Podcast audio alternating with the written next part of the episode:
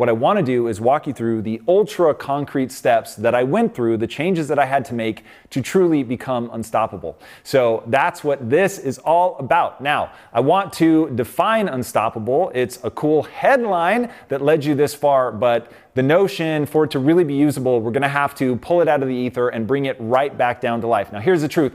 Life is fucking hard. That is just a truth, but you have a choice. All of us have a choice. Whether we're going to be weak or we're going to be strong. And one of the things that I had to learn in my life is that choice is mine, it is nobody else's, and that if I was going to make a choice to be strong, that I was going to have to take complete ownership of my life. I was going to have to hold myself to a standard, and this may be the most important, I couldn't tolerate weakness in my life. And look, I'm not saying that hardships don't befall people. I'm not even saying that some of you watching this, the deck is stacked against you so viciously, it is clearly not fair. But I will ask this question and now what? If life is inordinately stacked against you for whatever reason, bad genetics, bad parenting, grew up in the wrong neighborhood, whatever the case may be, for whatever reason the deck is stacked against you, and now what?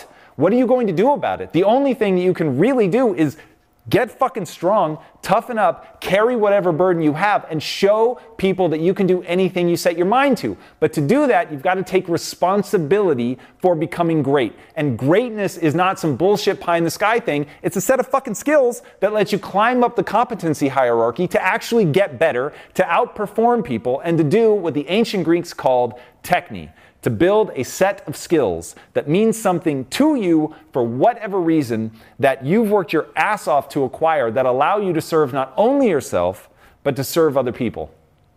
All right, in life, there are two ways to lose. Way number one is to be weak, to lack grit, to be emotionally unstable, to be stubborn. That's where a lot of people fall on their face. They have these fucking ideas in their head and they're constantly looking for things to affirm that instead of doing what they need to do, which is constantly looking for ways that you're wrong. And once you start seeking out ways that you're wrong, because you're like, I've gotten this far in life being wrong, what happens if I stop being stubborn? I start looking for ways that I can learn more, that I can get rid of old ideas that aren't working for me and really move forward. And the thing that I think is probably the most foundational, they have a fixed mindset. Now, what is a fixed mindset? It means that you believe your talent and intelligence are inborn traits. You're born with it, and that's it. And life is about making the best of that, and we're gonna debunk the shit out of that. The second way that things can go wrong is they're chasing the wrong thing. I'm telling you right now, the punchline to life is not success, it's not fame, it's not money, it's not accolades. It is very simple it's brain chemistry aka fulfillment. The only thing that really matters at the end of the day is how you feel about yourself when you are by yourself. And this class is really going to be about building in those things that make you feel confident and secure in who you are, impervious to the slings and arrows that come from other people.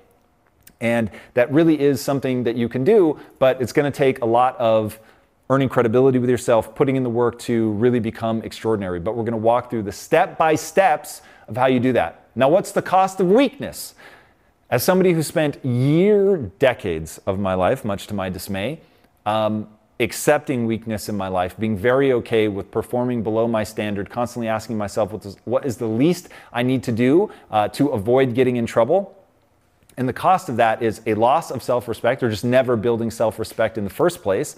Certainly, you're not going to make any progress in life. You end up leading in this downward spiral because weak people are bitter people because they feel like they're being taken advantage of. They're not taking ownership in their life. They're putting the blame on other people. And because of that, they start to get pissed. They have some really fucking dark fantasies. And I'm going to imagine that many of you are like me. And in my weak days, man, I used to think about just bad shit happening to other people. The people that I imagined were the people that were holding me down, when in truth, what was happening is I wasn't standing up for myself. And what I was really pissed about was that. Or maybe not even that. I really was pissed at the other people. But what was stopping me from making progress, what was focusing me on vengeance and wanting to see other people go down in flames, was that I didn't believe that I could rise up. And because I didn't believe I could rise up, the only thing I could think about was tearing other people down.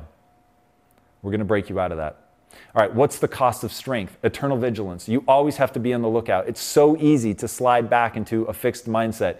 It's so easy to get angry or bitter or to look at somebody else and how much easier we perceive them as having it, especially in fucking Instagram or Facebook where you're seeing people putting their highlight reel and you think, fuck them. Like, I want some of that in my life. It's not fair. And once you find yourself there, you have to catch yourself every fucking time. You've got to get out of that pattern. You've got to break those notions of one, comparing yourself to other people, which comparison is the thief of joy.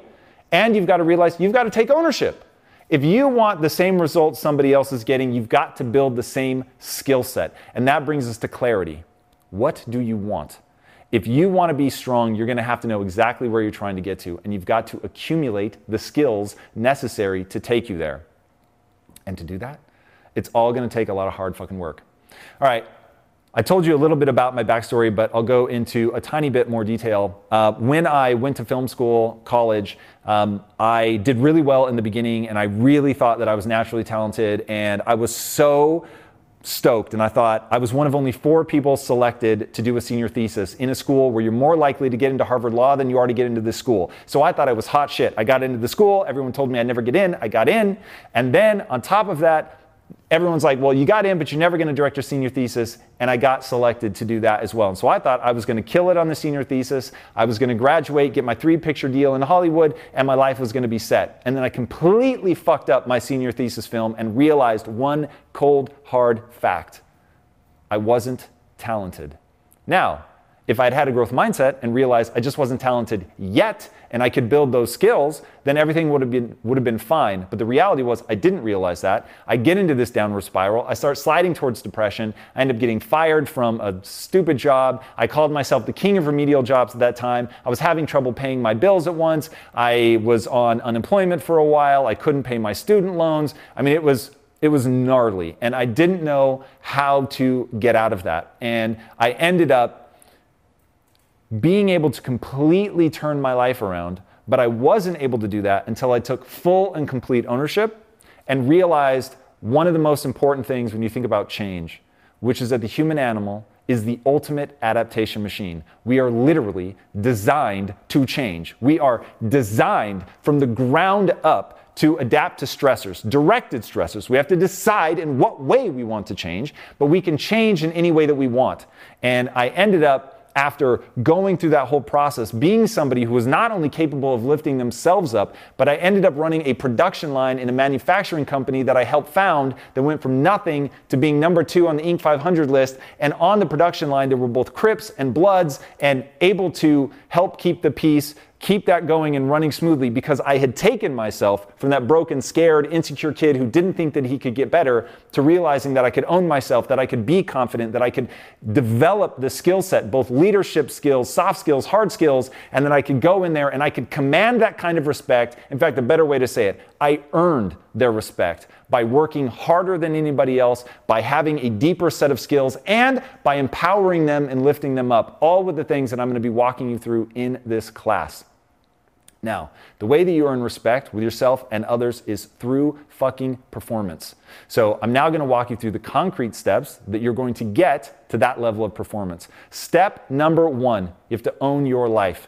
If you haven't heard of the notion of extreme ownership, I highly encourage you to read the book by the same name by Jocko Willink and Leif Babin. And the punchline of all of it is if you're blaming other people for the state of your life, you are fucked, my friend, because you're pointing at the wrong person. You're looking in the wrong place. Why? Not because you won't be victimized. You will be victimized in your life. Unfair shit is going to happen to you. Bad breaks are going to come your way. Things that shouldn't be that difficult are that difficult. There may be systematic injustice against you.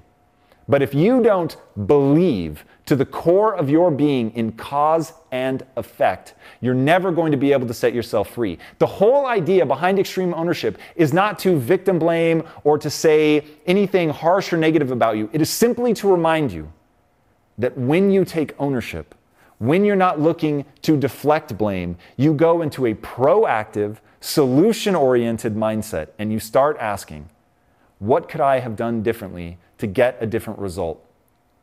That's it.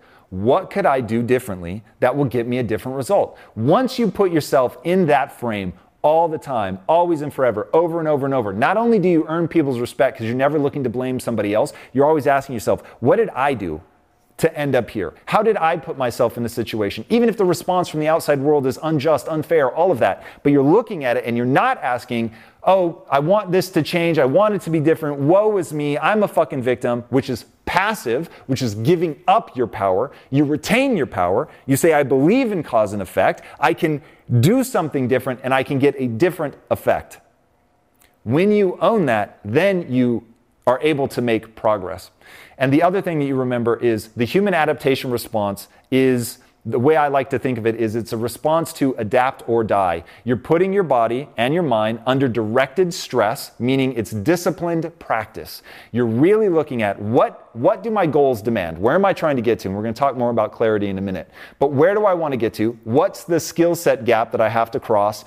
And then how do I actually be how do I actually practice those things? How do I put myself in that very specific stress environment where I'm getting to the edge of my abilities, I'm going a little bit beyond, and then I get a little bit stronger, I'm able to do a little bit more, I push myself into those areas, and it's not about just doing what you're good at. This is the thing that drives me crazy when people give that advice. It is not just about doing what you're good at. It's about figuring out what do I need to get good at in order to achieve my goal. And then going into the areas via practice where you are weak, breaking those down and saying, I'm going to need to get good at this thing, which I may not be naturally good at, but I'm going to have to practice and get good at that thing.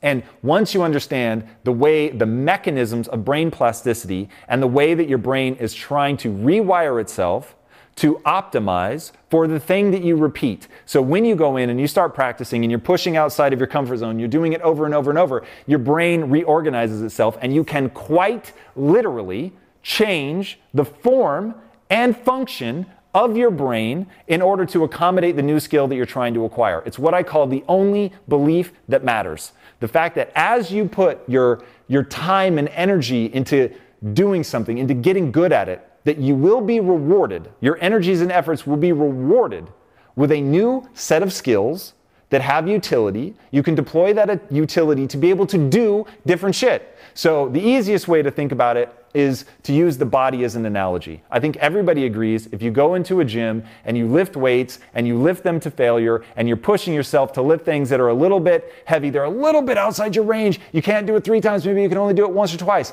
You go the next time and oh, you could only do it once before, but now you can do it twice. And then you can do it three times. And then you can do a heavier weight for once. And then that one's at three times. And then all of a sudden the one that you could only do once a while ago, you're now doing for 15 reps. And you get bigger and you get stronger. People get it when it comes to the body.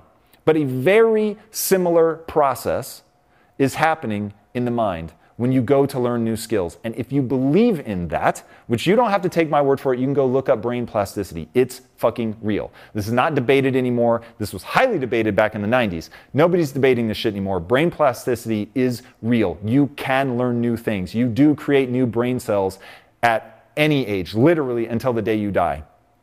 So once you understand, once you take ownership, once you start looking at skill acquisition, once you're doing, uh, you're forcing yourself into that adaptation response, you're putting directed stress on your abilities, then you're going to be able to expand your abilities. Hey everybody, Tom here. Quick question. Are you enjoying today's episode? Certainly hope so. If you are, here's the deal. Today's class is a preview of a workshop that I gave from Impact Theory University called How to Own Your Life. Over the last few months and years, I have to imagine all of us have been given a lot lot of valid reasons to stop chasing our goals and dreams and give up ownership of our future. It's a pretty weird time. But like I said at the start of this workshop, life is brutally tough and you're going to be tested over and over again. The lessons and tactics you're learning right now are going to be needed now more than ever. In this free preview here, I'm giving you the first five strategies to truly take ownership of your life. And if you want to get free access to the second half of this workshop, you can register to watch part two at Own Your Life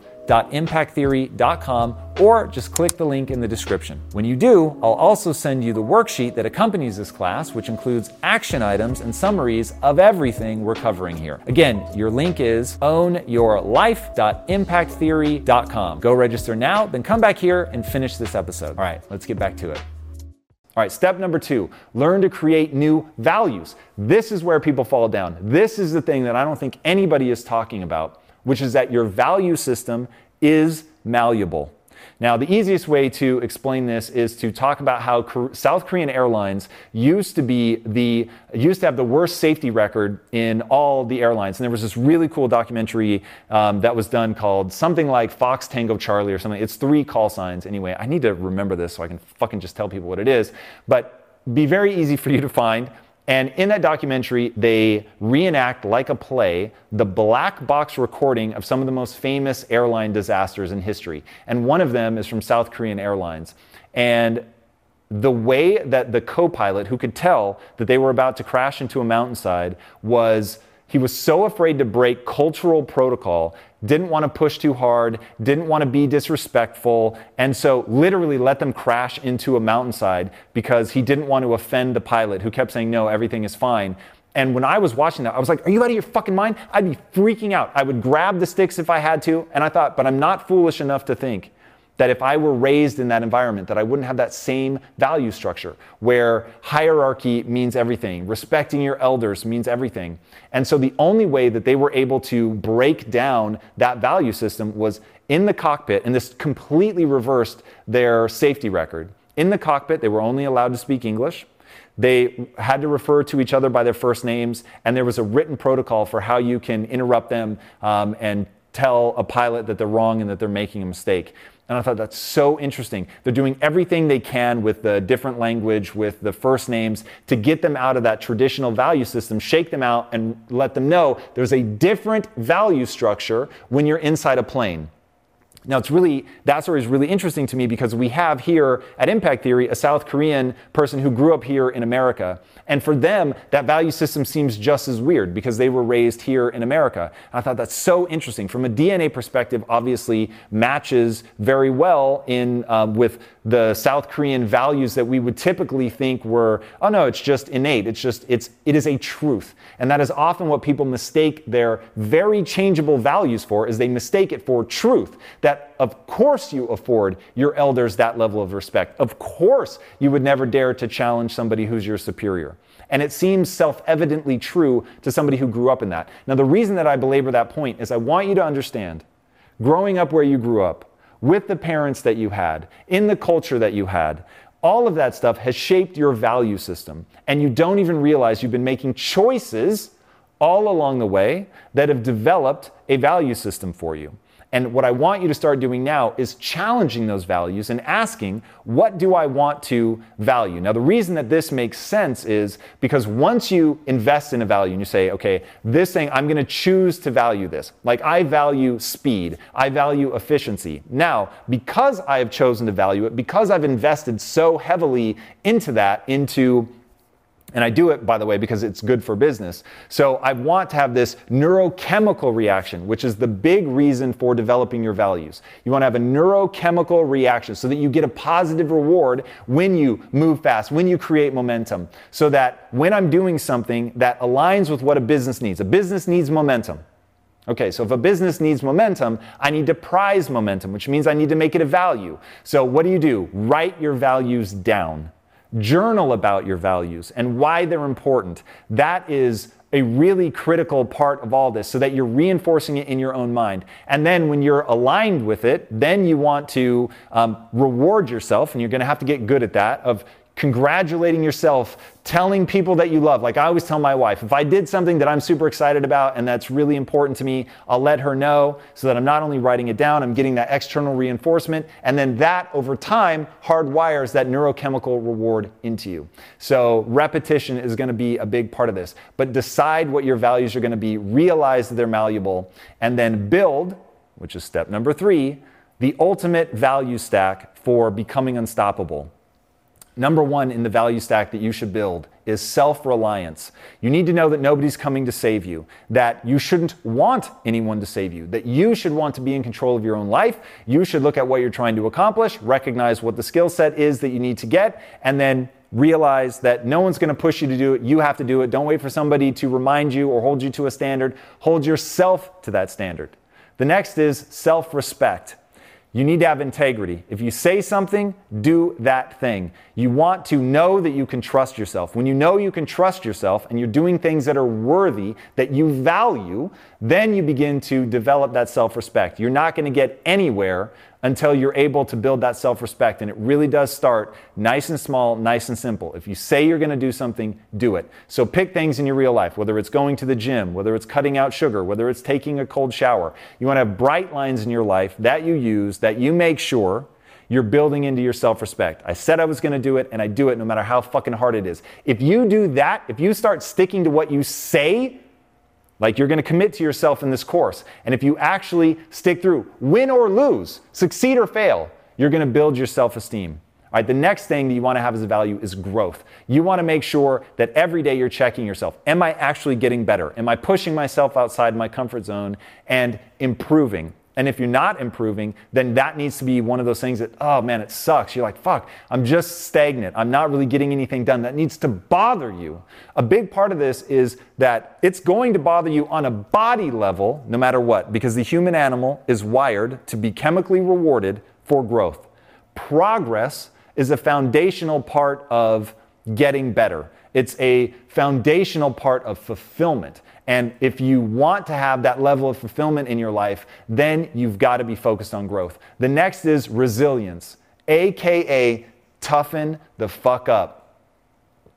I know a lot of people don't like to hear it like that, but I want to get your attention. You need to toughen up. You cannot tolerate weakness in yourself. That's just the fucking truth. And you've got to, when you know that you're acting weak, you've got to call yourself out. You've got to say, I don't allow that in my life. And valuing resilience is going to be one of those things that, one, it's, it is a skill set that you can absolutely develop. And when you value that, then you're going to get stronger and stronger and be able to carry more and more weight as you go. And if you want to talk about earning people's respect, let me tell you, when you're the one that in the middle of chaos is calm, is steady, can provide leadership, all of a sudden you're going to see how that begins to advance you in any aspect of your life, from self esteem to moving up in a company. So that is the ultimate value stack. Step four, you're going to have to get mentally tough. So, going back to resilience, now I want to detail out exactly how you build that. You're going to develop grit. If you haven't read Angela Duckworth's book, Grit, read it. She defines grit as passion and perseverance over time. So often people say that they want to do something, but then, ah, they got into it, they did it for a couple months, and then they lose interest and they stop doing that. And if you do it once or twice, fair enough, you're finding that thing that really resonates with you. But if you find you're doing it over and over and over, chances are you don't have the grit to persevere when things get hard or when they get boring. And that's the boredom is something a lot of people don't see coming. So you want to make sure that you're able to develop your passion and persistence over time. The next thing you want to do is move towards fear. I find that fear is a very useful thing. It can keep you safe, but it can also keep you small. Fear is an indicator that there are stakes. Now, if you look at it and the stakes are life or death, don't do it. That doesn't make any sense. But if you look at it and the stakes are embarrassment, the stakes are you might fail, then that is almost certainly something that you should move towards. That's one of the ways that you begin to build that mental toughness is when you expose yourself to fear, what the literature shows is you're not actually getting less afraid. What you're doing is getting braver. That is a big deal. You want to make sure that you're pushing yourself and you're actually getting braver as you go. The next is emotional stability.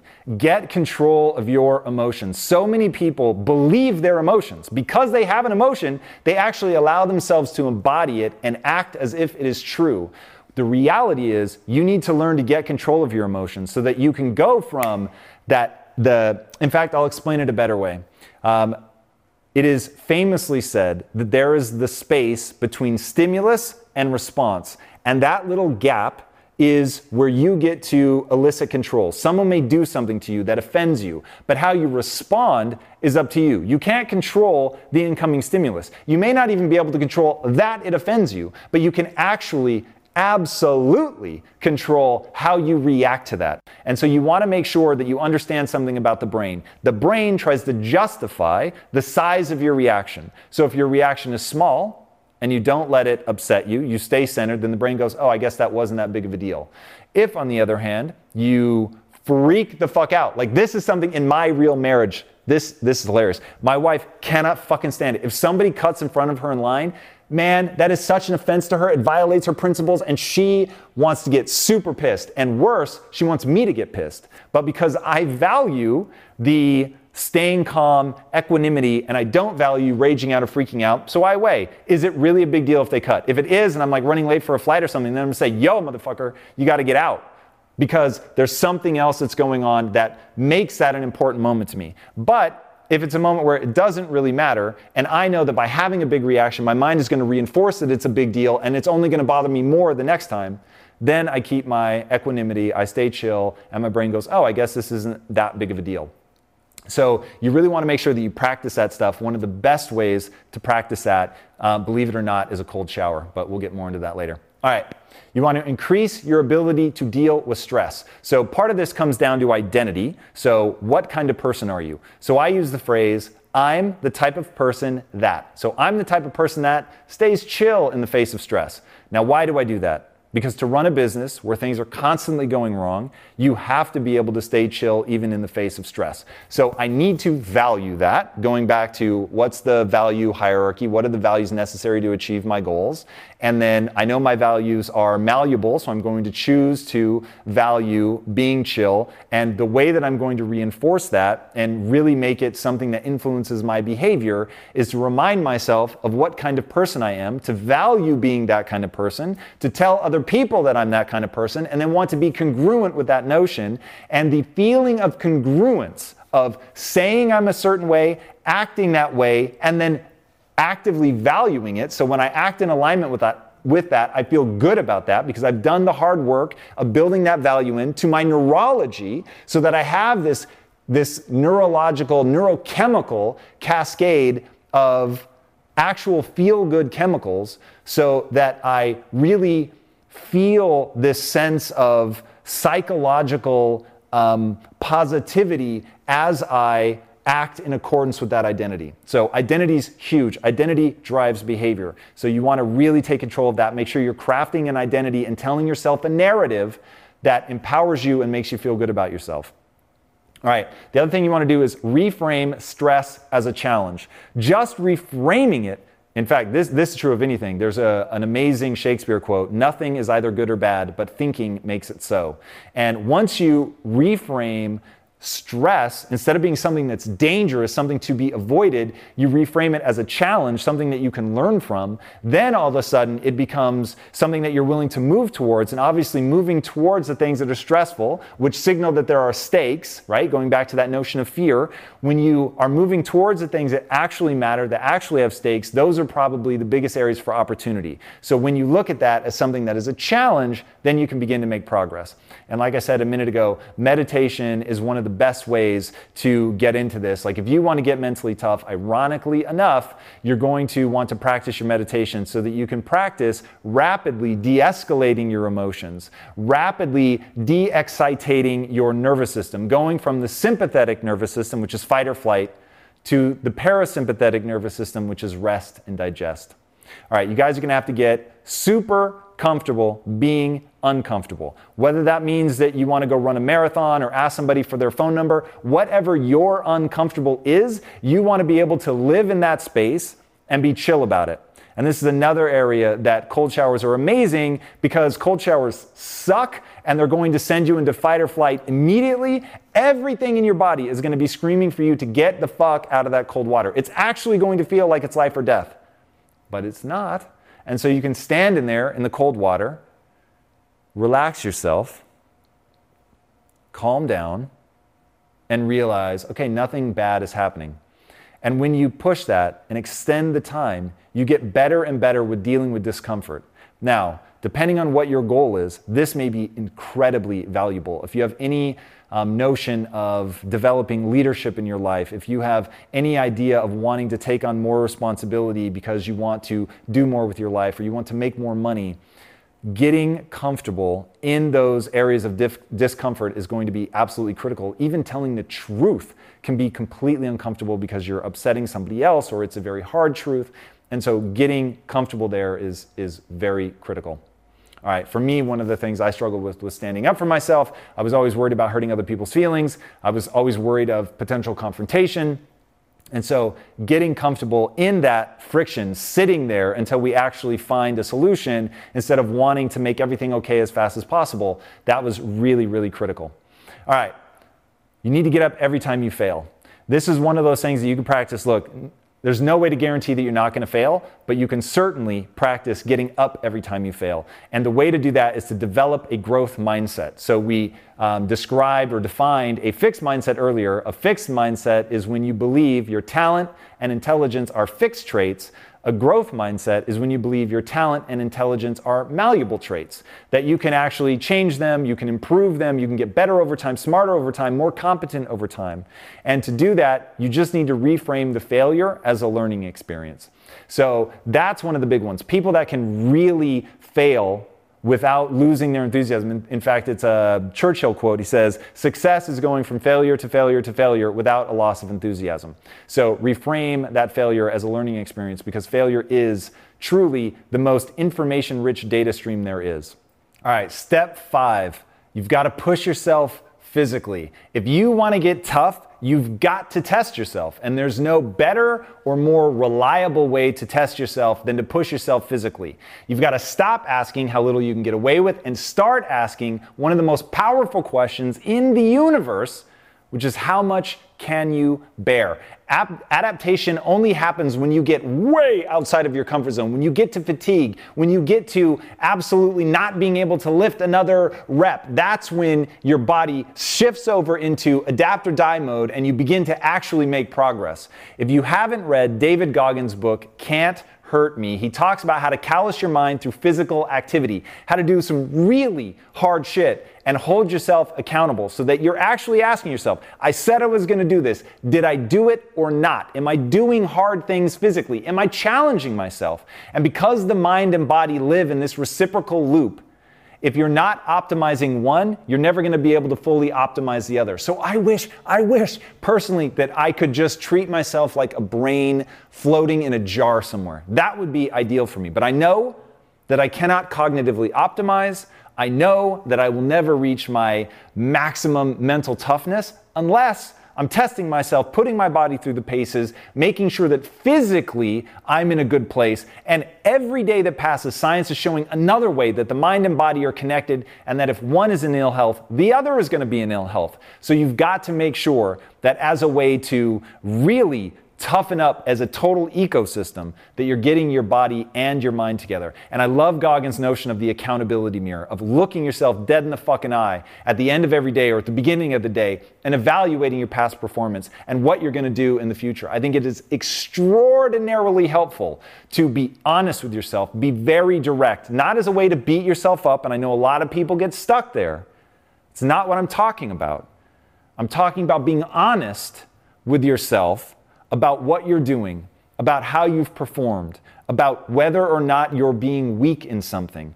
Because if you're being weak, the only problem with that is ignoring it is pretending like it's okay, is not holding yourself to a standard. It's going to happen from time to time, but if you're not honest with yourself about where you are, if you're not having that hard, direct talk, then you're never going to make progress. All right, I'm going to give you a few things that I think really play into testing your body. Number one, we've talked about cold showers. These are the fucking like, that's the gold standard of daily things to do to really push yourself. It's not fun. You're not going to look forward to it, at least not if you're me, but it is one of those things that you get in at first, you do it for a very brief period of time, then you extend it farther and farther and really begin to see just how much you can handle physically and mentally. Cold exposure also has some pretty extraordinary effects. And another one is getting your diet right. I think that a lot of times people are pretty lax on their diet, has a big impact on you mentally. I think you're to have a very hard time um, becoming unstoppable if your body's weak, if you're um, you know wildly overweight, if you're out of shape. Like these are things that really matter. I think they matter psychologically and I think they matter physically. So getting your diet on track is super important. It's beyond the scope of this to talk about what a good diet looks like. I've talked about it. We have a whole show called Health Theory. It's all free. You can go check it out. Um, and then fasting. I think fasting is an awesome gut check mentally. You're going to find out real fast what you're capable of in terms of the fortitude of sticking with that. So it's a great physical test to put yourself through to see where you're at. All right, I want to issue a challenge to you guys. One, I want you to take ownership of your life. I want you to say what you're going after. I want you to write it down. I want you to write down your values. Then, I want you to live by them and do the accountability mirror and see if you're actually doing it. And I want you to immediately begin interrupting the victim mentality. So when you have that woe is me, it's not my fault, it was so and so, they did it to me. I want you to stop that immediately. Remind yourself that you own your life. Remind yourself of cause and effect. Remind yourself that you are in control. You could make a different decision and you could get a different outcome because you can't control the world, you can't control other people, you can only control yourself. And between that stimulus and that response is your ability to make a different choice. All right, if you're reframing your failures in your life, seeing them as lessons, you've got a real opportunity to progress. If you create a compelling future for yourself and write it down, know where you want to be, know who you want to be, know the skill set that stands between you and that by really contemplating it, writing it down, being very specific. That will be incredibly powerful. Just make sure it's something that actually excites you. Complete the PDFs, so that you have something that's really helping to organize your thoughts and your behaviors and then engage with the community. If you do that stuff, everything that we just talked about in this section of the course is going to begin to solidify. All right, there's more. This course is four parts. Next up, Part two, if you thought today was valuable, I think you're really going to be blown away with what we're going to be talking about. We're going to talk about becoming anti fragile, tapping into your dark side, what Jung called the shadow side. I think it's incredibly powerful, one of the most underutilized tactics. We're going to get way up in that. And then we're going to talk about how to super be supercharged by your own failures and a whole lot more. All right, guys, be sure to come back because at the end of this, you really are, if you put in the work, going to be unstoppable. Until part two, my friends, be legendary. In today's highly unpredictable and rapidly changing world, the smartest move you can make from a financial standpoint is to actually understand how money works and how markets move. Because if you want to have any chance of investing your money wisely and growing your financial portfolio, you have to make a profit. And the only way that you're going to do that is either by setting and forgetting or actually understanding what's going on at a macro level. So whether you're a seasoned investor or someone looking for extra guidance, today's sponsor, Yahoo Finance, has got you covered with all the tools, data, and news that you need in one place to grow your knowledge base around what is happening in the world of finance and to make sure that you have the right goals and you're executing well. Yahoo Finance makes it easy to consolidate your accounts so you can effectively and efficiently manage your entire portfolio. Personally, I love how straightforward their platform is to use. It is very simple to get the information that I need, and Impact Theory's own chief financial officer is exactly the same, spending time helping me frame exactly what is going on from a global perspective so that I'm making the smartest decisions that I can. I definitely recommend that you check out Yahoo Finance for comprehensive financial news and analysis. Visit the incredible brand that so many great investors use at yahoofinance.com. It's the number one financial destination. yahoofinance.com. Once again, guys, head there now, yahoofinance.com. If getting your hands dirty and taking good care of your car or cars is a passion of yours, then eBay Motors is here for the ride. Because I'm sure you remember when you first saw the potential in that beauty. And then through some elbow grease, fresh installs, and a whole lot of love, you transformed 100,000 miles and a body full of rust into a drive that's all your own. With over 122 million parts for your number one ride or die, you can make sure your ride stays running smoothly with eBay Motors. Brake kits, LED headlights, exhaust kits, turbochargers, bumpers, whatever your baby needs, eBay Motors has it. And with eBay guaranteed fit, it's guaranteed to fit your ride the first time, every time, or your money back. Plus, at these prices, you're burning rubber, not cash. Keep your ride or die alive at ebaymotors.com. Eligible items only, exclusions apply. Gary, take care. First of all, there are many things that we're going to want to do here. Much of it is going to be reframing. So I don't know. Maybe you really didn't develop skills, and maybe you were floundering for seven years, and maybe you really did waste that time. Probably not true. But the most terrifying way for you to approach this question is as if that is true, that you really did, quote unquote, waste those years, because that's never how I would think about it. But we certainly found things that didn't work, right? So Thomas Edison talks about, I didn't fail 10,000 times, which supposedly is how many filaments he tried when trying to invent the light bulb. He said, I didn't fail 10,000 times. I simply found 10,000 ways that didn't work. And every attempt discarded is another step forward. Okay? So you just spent seven years putting things to the side that you know aren't going to work. A bunch of attempts discarded. Cool. You're now seven years ahead of everybody else. Now, you may be approaching the job market in the wrong way. You may be applying for jobs that require hard skills. But I'm telling you, look, if an entry level position, depending on what you're trying to go into. If it's an entry level position, like I'm trying to be an entry level doctor with my, you know, seven years of startup experience, that's never going to work. Or I'm trying to be an entry level coder.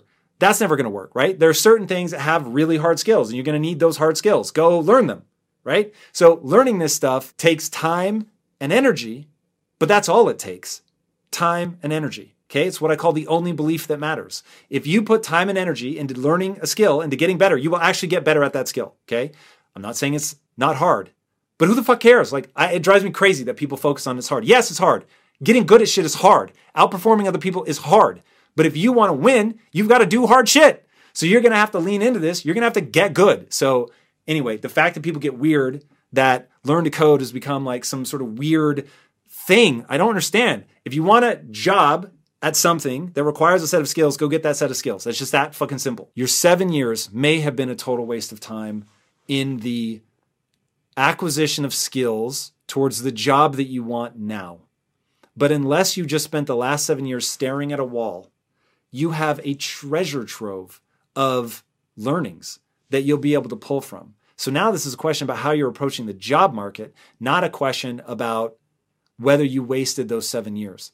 So we have to frame this in such a way that we understand what the value of those seven years was, how we can articulate that value to somebody as we begin approaching the job market. And getting good at pitching yourself is a skill. And it's not necessarily going to come easy. But I have a gut instinct that the real problem that you have is just how to interview for a job, how to explain to people what it is that you're good at. Because the hard knock life of an entrepreneur is, man, the amount that you're learning is so crazy. Leadership, working with people, um, how to create momentum, starting from scratch and getting your first customer. I mean, it's really an extraordinary skill set. So find the right thing to approach from a job perspective. Um, practice articulating what that is. Walk into the interview armed to the teeth with how you can help their company, do way more work than anybody else applying for that job, and you will get a job. This is where you can learn on your entrepreneurial skills harder than you've ever done in your life to show people the kind of value that you can bring. The last thing I'm going to give you on that is this idea of starting from scratch. I want you to use the brain in a vat thought exercise. I do this to myself all the time. Every time I can feel I'm about to get stuck in this loop of like, um, you know, how, oh, have I learned the right things? Am I pointed in the right direction? Do we just spend a year pursuing something that was stupid? I'm never going to get that year back. I remind myself it's entirely possible. In fact, I actually am a brain in a vat. It just so happens that the vat is my skull. And my brain is creating an artificial reality. I'm not saying we live in a VR world, but I am saying your brain never, light never touches your brain, sound never touches your brain. And yet you have this sense of sound and sight and touch and feel and all that stuff as if it were outside of you, when in reality it's being created in this virtual environment in your brain. So, what if I were just a brain in a vat somewhere and all of my memories are fake and that I actually just came online seven seconds ago? That thought experiment is so powerful to me because it reminds me oh, my memories can work for me or against me. They're just the background that I need to give me the context to move forward. So if this is really just about context, right, which is all memories are, it's just context, then while I can't change the memories, I can change how I think about the memories. And so I'm going to recontextualize those seven years as being my 10,000 hours of getting good at something. And now it's like, cool, they weren't failures, they were lessons. And now what I do with those lessons is up to me. This video was brought to you by our very own Impact Theory University. For more information, be sure to check out the description below. This is like one of the key insights of my life. You should only ever do and believe that which moves you towards your goal. So, will feeling badly about making what may have been a legitimate mistake. Maybe you handled that poorly. Maybe you should have taken the other job, or maybe you should have waited to tell the other people no until you'd actually signed on the dotted line, right? Super powerful lessons. You're probably going to handle this differently in the future. But will beating yourself up over it, holding on to it, kicking yourself, thinking what a dummy you are, is that going to move you towards your goal? If it does, then do it. But my gut instinct is it will only serve you as much as it will give you the impetus that you need to ask yourself, what should I do differently the next time? That is powerful. Spiraling out of control because you made a mistake is not powerful. In fact, you need to be decisive in life. You made a fucking decision, it didn't work out. Such is life. It just goes like it goes. So now we need to find a way. I am constantly asking myself, how can I get control in my hands so that I'm not waiting on somebody else, right? You could go right now, start a YouTube channel. You don't have to wait for legacy media to give you the thumbs up. You have a phone. Get on your phone, record yourself. If you can add value to people, then you can build an ecosystem. So, two things. We're going to reframe, right? It's a key part of bouncing back from failure. We're going to reframe that failure. There's powerful lessons to be learned. Looking forward, we're only going to do and believe about ourselves that which moves us towards our goal. So we're not going to sit there and think what an idiot we are because it's only going to slow us down. It's negative energy psychologically. It's not putting you in the best place. Okay. And then we're going to realize, hey, we can keep applying. Cool. Go do it. Yeah, yeah, yeah. Like become the best interviewer ever, get more jobs, keep going. It's a numbers game. And we always have the other option, which is to build a following for ourselves. But we retain that control. We're always looking for what we could do differently. We're not putting the power in somebody else's hands. Okay. So here is a concept.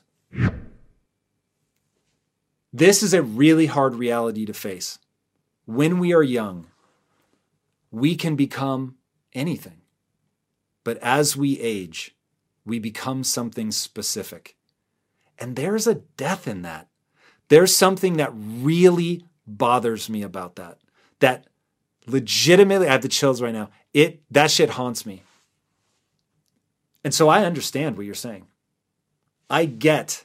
Go through the darkness with me here for a minute. I'm going to pull you back out on the other side. I promise.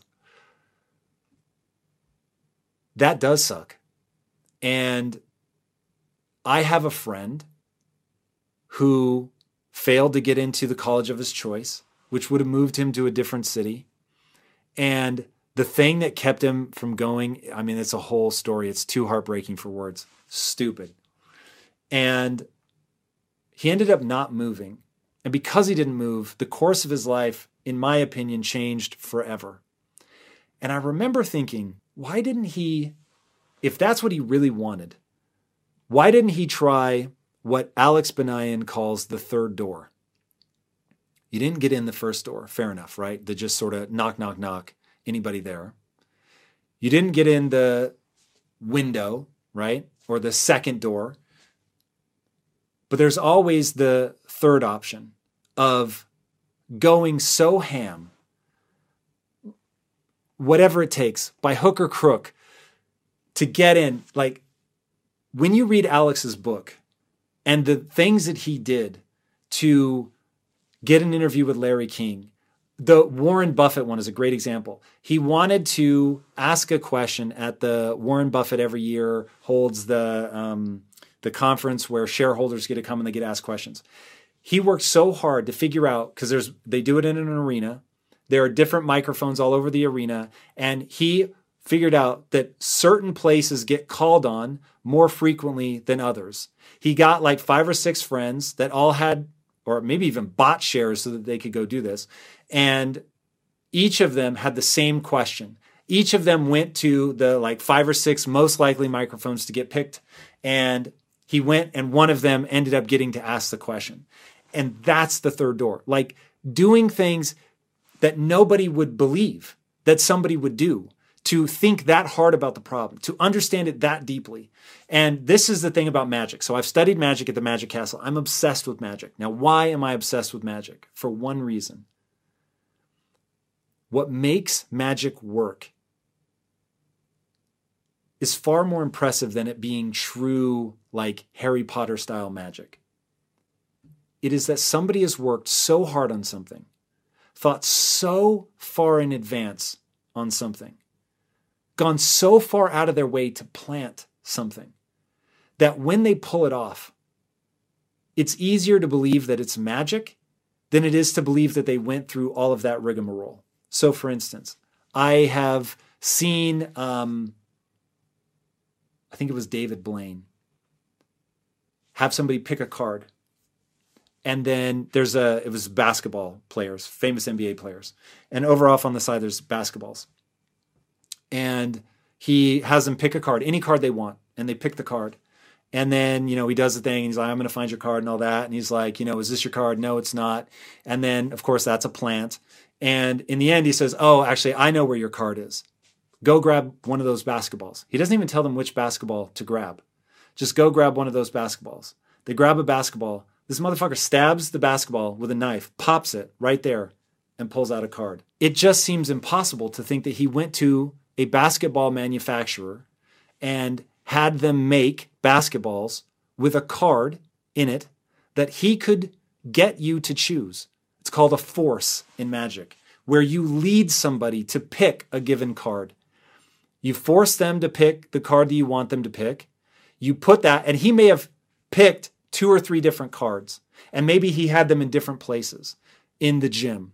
And depending on which card they picked, he'd send them to whichever grouping of basketballs he wanted them to pick. And he knows, okay, you know, that's the ace of spades, uh, that's the king of hearts, like queen of hearts, things that are like most likely for people to pick. And then when you cut it, you just, you can't imagine. Your brain doesn't even go to that place. But that's what you have to do when you've had a tremendous failure to recognize that you've got to get so hardcore that people would sooner believe that it's magic than that you just work that hard. But that if you do that, you really can achieve whatever you want in life. So this thing has kicked you in the teeth. It's made you believe that maybe the thing that you wanted just isn't possible.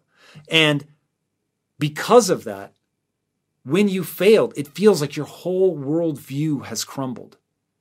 But in reality, there are many things that you could point yourself at, that you could learn to love as much or more than that other thing. And I say learn to love on purpose. Everything is a process. Love, passion, skills, all of it is a process. But also, there's still that opportunity to get in through the third door.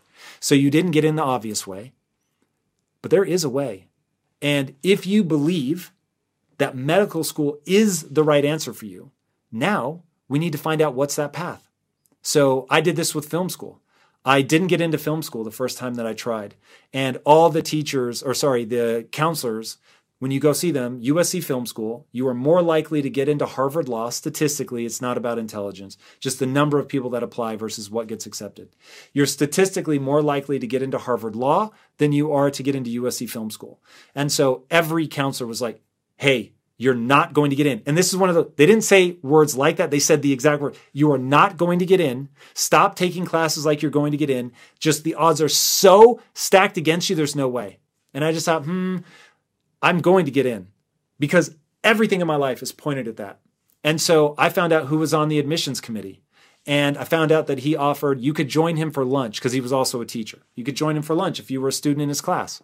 So I took his class and I went to his lunch and I was the only person there, which I still to this day cannot believe that more people didn't take him up on it. And I joined him for lunch and I said, Look, I have one question. I didn't, my SAT scores are really low. I got a 990. They wanted a 1300. Scores are all different now, but you get the gap was fucking huge. I said, What do I need to do with SAT scores this low? And he said, oh, SAT scores just tell us how well you're supposed to do in college. You've already missed the window to get in as a freshman. You have another opportunity as an incoming junior. Just get really good grades. If your grades are higher enough, then you can get into film school. When I say that I, nothing else in my life existed for two years. I didn't drink. I didn't go to parties. I didn't even date. I didn't do anything but study because I knew that I needed to get good grades. And I ended up getting like a 395 or some crazy shit. And so when I reapplied, I got in just like he said I would. Okay, that's the third door. Finding out who's the gatekeeper? What do they actually want? There are other ways to get into medical school, let me tell you. Now it's just a question of do you want it bad enough to work so hard that when you pull it off, people would rather believe it was magic than just really hard work. Because if you do and you do those things, then, my friend, you will get in. Failure is only permanent if that's what you choose to believe. Reframe it. Recognize you have power. Recognize you have control over what you do and recognize that if you leave people in awe, and that, my friends, is your job, the only way to really have mind blowing success in life is to set the bar ridiculously high and then surpass all expectations. And that's when it looks like magic. And that's when you'll get what you want. That simple. Don't buy into failure. It's just a lesson. Oh my God. My life was tailor made to answer your question. Okay, so first of all, when I left for college, my mother quietly assumed I was going to fail. Now, she admittedly did not say, You're going to fail, but she assumed I was going to fail. My father in law, once I'd already graduated, but I wanted his blessing to marry his daughter, he said no because he didn't believe that I was going to become anything. Now, somebody telling you that they don't want you to marry their daughter because they don't know that you're going to be able to take care of them, that is a pretty direct way of saying, Hey, kid, I don't believe in you. I've often said, the greatest gift anyone can ever give you is doubt. It isn't belief. Your mom is working for you. Your mom is giving you the best thing that she can give you. Here's the thing. The reason you, oh, I have the chills. The reason that you need her to believe in you is because you don't believe in yourself. The reason you don't believe in yourself is because you actually aren't good enough yet. Now, your obsession, your mission, should you choose to accept it, is to become good enough, to get so good that nobody can stop you. You can't be denied, that booze can't block your dunks. Let that be the driving force when, in your darkest moments, you have that reminder that there are people who don't believe that you can pull this off. 80% of your time should be spent in the light, the beautiful things you want to do, your self belief, focusing on how you're improving over time. Spend the, the vast majority of your time there. But there are going to be times, dark moments are coming for you. And ironically, when you feel broken, when you feel like you couldn't possibly go another step, it's proving them wrong, not letting them be right, which is dark energy, man. It's the dark side, right? But the dark side is powerful. That's why it's so seductive. We're not going to spend a lot of time there, but we're going to recognize its power. And you can love your mom and still want to show her. And maybe one way you can think about it, if you want to put this into the beautiful side, that that's your mom who doesn't believe in herself, which is why she can't believe in you. She can't see it for herself, so she can't see it for you. And so showing her just how much is possible by just day after day focusing on getting better. It's okay to not be good enough yet. You're the average human, right? Don't believe that you're special. I don't believe I'm special. I think I'm hopelessly average. Now, when people look at me as an after picture, they, they think I'm being falsely humble, but they didn't see me in my 20s. I was a mess. The reason my mom quietly assumed I was going to fail is because I was on a trajectory to fail. The reason my best friend assumed I was going to marshmallow my way through life, that's a quote, is because I was marshmallowing my way through life. The reason my father in law didn't think I was going to succeed is because I didn't have the drive to see my ambition through. These people had not misidentified me. I just wasn't good enough yet. And so I took that on and said, cool. I love my father in law. He's an amazing human being. He was always very kind to me. He was very transparent that he didn't think I was on the right path. My mom, my friends, my father in law, they were right. But I could change, I could get better. And so I just became obsessed with getting better. So we don't need to convince mom. We don't need mom to cheer us on. We know it is a fact of the human existence that if you put time and energy into getting better, you will get better. It is true, you cannot make a racehorse out of a pig, but you can make a really fast pig. So maybe this thing that you're pursuing, you're never going to be the greatest in the world at. But even tenfolding your life would make your life unrecognizable.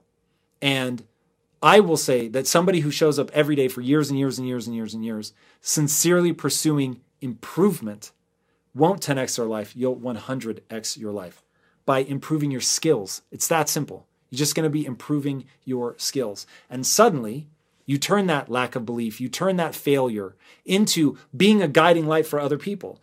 Right? When I said I wanted to become an entrepreneur, my family thought I was crazy. They thought I was risking everything. What was I doing? And there were times I wondered about that. Had I just made my life, my wife's life miserable, right? That her father was right and I really was going to make my wife's life hard. And I did, quite frankly, for years. Being married to me in the beginning meant poverty. It meant clipping coupons. It meant having to track a $2.99 rental of a movie back when that was a thing. In my dark moments, I worried that they were right. But in my dark moments, I just focused on I'm not going to let them be right. And I only need one belief. And that is that if I put consistent time and energy into improving my skill set, if I'm honest with myself about where I am, what I need to do to improve, I actually will improve. And so I started saying the following phrase to myself Don't judge yourself through the lens of a moment, judge yourself through the lens of a lifetime. And maybe a more practical way to think about it is look at your life in three to 10 year tranches in any one day, you still feel like a loser, right? But when you look back over three years and you think, hmm, I'm a lot better than I was three years ago. When you think about who you were 10 years ago, like if you're one of the earlier questions was asked by somebody who was 23, 10 years ago they were 13. Were they capable at 13 of what they are now? Not by a long shot. I mean, the, the, the radical nature of the change would be staggering from 13 to 23. When I think about who I was at 34, right? I'm 44 now. If I think about who I was at 34, oh my God, like the amount that I'm able to do now that I couldn't do then is truly staggering. And even looking back three years ago, it's staggering. So recognizing that you don't need people to believe in you. You need only believe in a simple fact about the human brain. Time and energy put into getting better will yield improved skill set. Skills have utility, they allow you to do things in the world. Whether your mom believes in you or not, whether anybody believes in you or not, if you get good enough, you will win. It's that if you strive to perform your best in life, bringing your energy and abilities into everything you do, then it only makes sense that you would want to be out on the road with that same power, agility, and performance that everyone expects from you. And there's no better option than the most desirable, advanced, and dynamically capable SUV yet, the third generation Range Rover Sport. You guys know I love staying on the cutting edge with technology, and the Range Rover Sport's cabin features advanced technologies such as active noise noise cancellation, and cabin air purification, a must, offering you and your family and friends new levels of comfort and refinement while traveling. The Range Rover Sport provides an instinctive drive with engaging on road dynamics and redefines sporting luxury for the power, agility, and performance you demand in every area of your life. Explore the Range Rover Sport at LandRoverUSA.com. That's LandRoverUSA.com. Simple. So motivation comes in waves. That's the most important thing to understand is, and that's just neurobiology. So that's true for everybody. Motivation is, um, it is a very complicated cocktail of beliefs of excitement, thinking about, you know, what you're going to achieve. It is how your calorie count is, how much sleep you've gotten, all of these things bundled up. And so it is inevitable that sometimes you're really going to feel it and sometimes you're not. I am blown away that you were able to get a 70 day streak. Most people go their entire lives and not be able to string something like that together. So some of what we're going to be doing to get you back in that space is to remember what it was that had you stoked in the beginning. So a big part of motivation is always about actually wanting that thing at the end of the rainbow. So what is your pot of gold? What is the thing that made you want to do this in the first place. And so when it comes to working out, personally, I absolutely hate working out. So I understand anybody that has motivation for a minute and then ends up burning out. I get that so much, I can't even begin to tell you. So here are the things that I do to make sure that even as these sort of ebbs and flows go of my motivation, that I stay on track. Number one is making sure that you want that thing at the end, that you're actually excited about that. So you've got to be honest with yourself about what it is that you want. So often, people are judging themselves for what it is that they want that they don't double down on focusing on that thing. So let's say that you just want to look good when you're naked. And that that is the the God's honest truth about what is getting you excited about this. And what you're going to want to say is, you know, this is about longevity. I just want to be healthy. I want to be, you know, my best self. But in reality, you're just thinking about six-pack abs washboard stomach or the way you look when you catch yourself in the mirror, what, whatever is real. Or if you're like me and you're a psychopath about wanting to live forever and that really is the thing that motivates you, then lean into that. But don't let other people's judgments about what you should want color what you actually want focus on what what is it you really want? What is it you really care about? Grab onto that focus on that start fantasizing about that again spending time thinking about what it would be like to actually have that. Because you said a word in your question that I want to take exception to which is that you want to find your motivation again. You don't find motivation you build motivation. So we're going to build that motivation back up by admitting what we really want by focusing on it and getting hype about it. And then we also want to find a way to really fall in love with the process. So, what is it in the moment, in the act of actually working out that you can get into? Is it the um, getting stronger? For me, that was huge. Like knowing that I was getting stronger and I needed to associate something with that. You want to have a self narrative around showing up and doing this thing when you know other people can't, they won't during COVID, during lockdown, they're getting worse, they're getting weaker, you're getting stronger, you're getting better, and people are so weird about competition. But my friend, let me tell you, one, one of the most controversial posts that I posted recently, which I did not expect to be controversial, was that I was talking about business, but I said this is a competition, which is patently self evident in my opinion being willing to compete with others and to have a self narrative around striving and pushing and doing more than other people are willing to do, that shit will feed your soul in a way that I can't convey. And people that are afraid to compete, people that are afraid to lean in, people are, that are afraid to make huge demands of themselves, they will fall by the wayside to the people that can have that discipline, that get excited about pushing themselves, being accountable, being consistent because ultimately those things lead to an actual outcome, meaning you actually do get stronger. You do get better. You look better. You have better longevity, better stamina, whatever it is, whatever that thing is that you're motivated by, you really can achieve that, but you have to be consistent. Now, I got motivated just answering your question. So I'm very hopeful that that motivated you as well. All right, what's up next? What do we got? Hi, my name is Lydia. I'm a violinist and an actor. Um, an American living in New Zealand now because of coronavirus. I lost my jobs on uh, cruise ships. So I'm just curious, Tom, as to what advice you'd give to artists beyond doing live streams. Um, so like dancers, actors, or performers. What advice would you give to them how to deal with the corona situation? What skills should artists be focused on? And how can they maximize this quarantine um, for the best opportunities? Wow, I love that. So, being an artist right now, this is like the best possible time to have something that you can do by yourself, that you can improve on by yourself, um, that's ultimately going to have real world consequences for you when we get to the other side of this. So, here is, and, and something tells me that if you're playing professionally, you already know this, but here's the, the reality about greatness greatness is about doing the things that are tragically boring and that you have to repeat over and over and over to get better at them in a deliberate way. You don't just want to repeat them blindly, but in a deliberate way, buckling down and doing the things like for a musician, playing your scales, practicing your improvisation, practicing your cold reading, um, all of the things that are very easy to put off when you have a job and you're busy and you're making a living. Um, it's it's kind of like typing. What they find is most people sort of um, their their typing rate, if I remember right, it's like 65 to 70 words per minute, um, is where most people tap out. But I think the record is somewhere around 250 correct words per minute. So if the average person is tapping out around 65, but the delta is all the way between 65 and 250, you begin to see like how far you can really push yourself. But people get to a level that they deem acceptable and they just sort of stop there.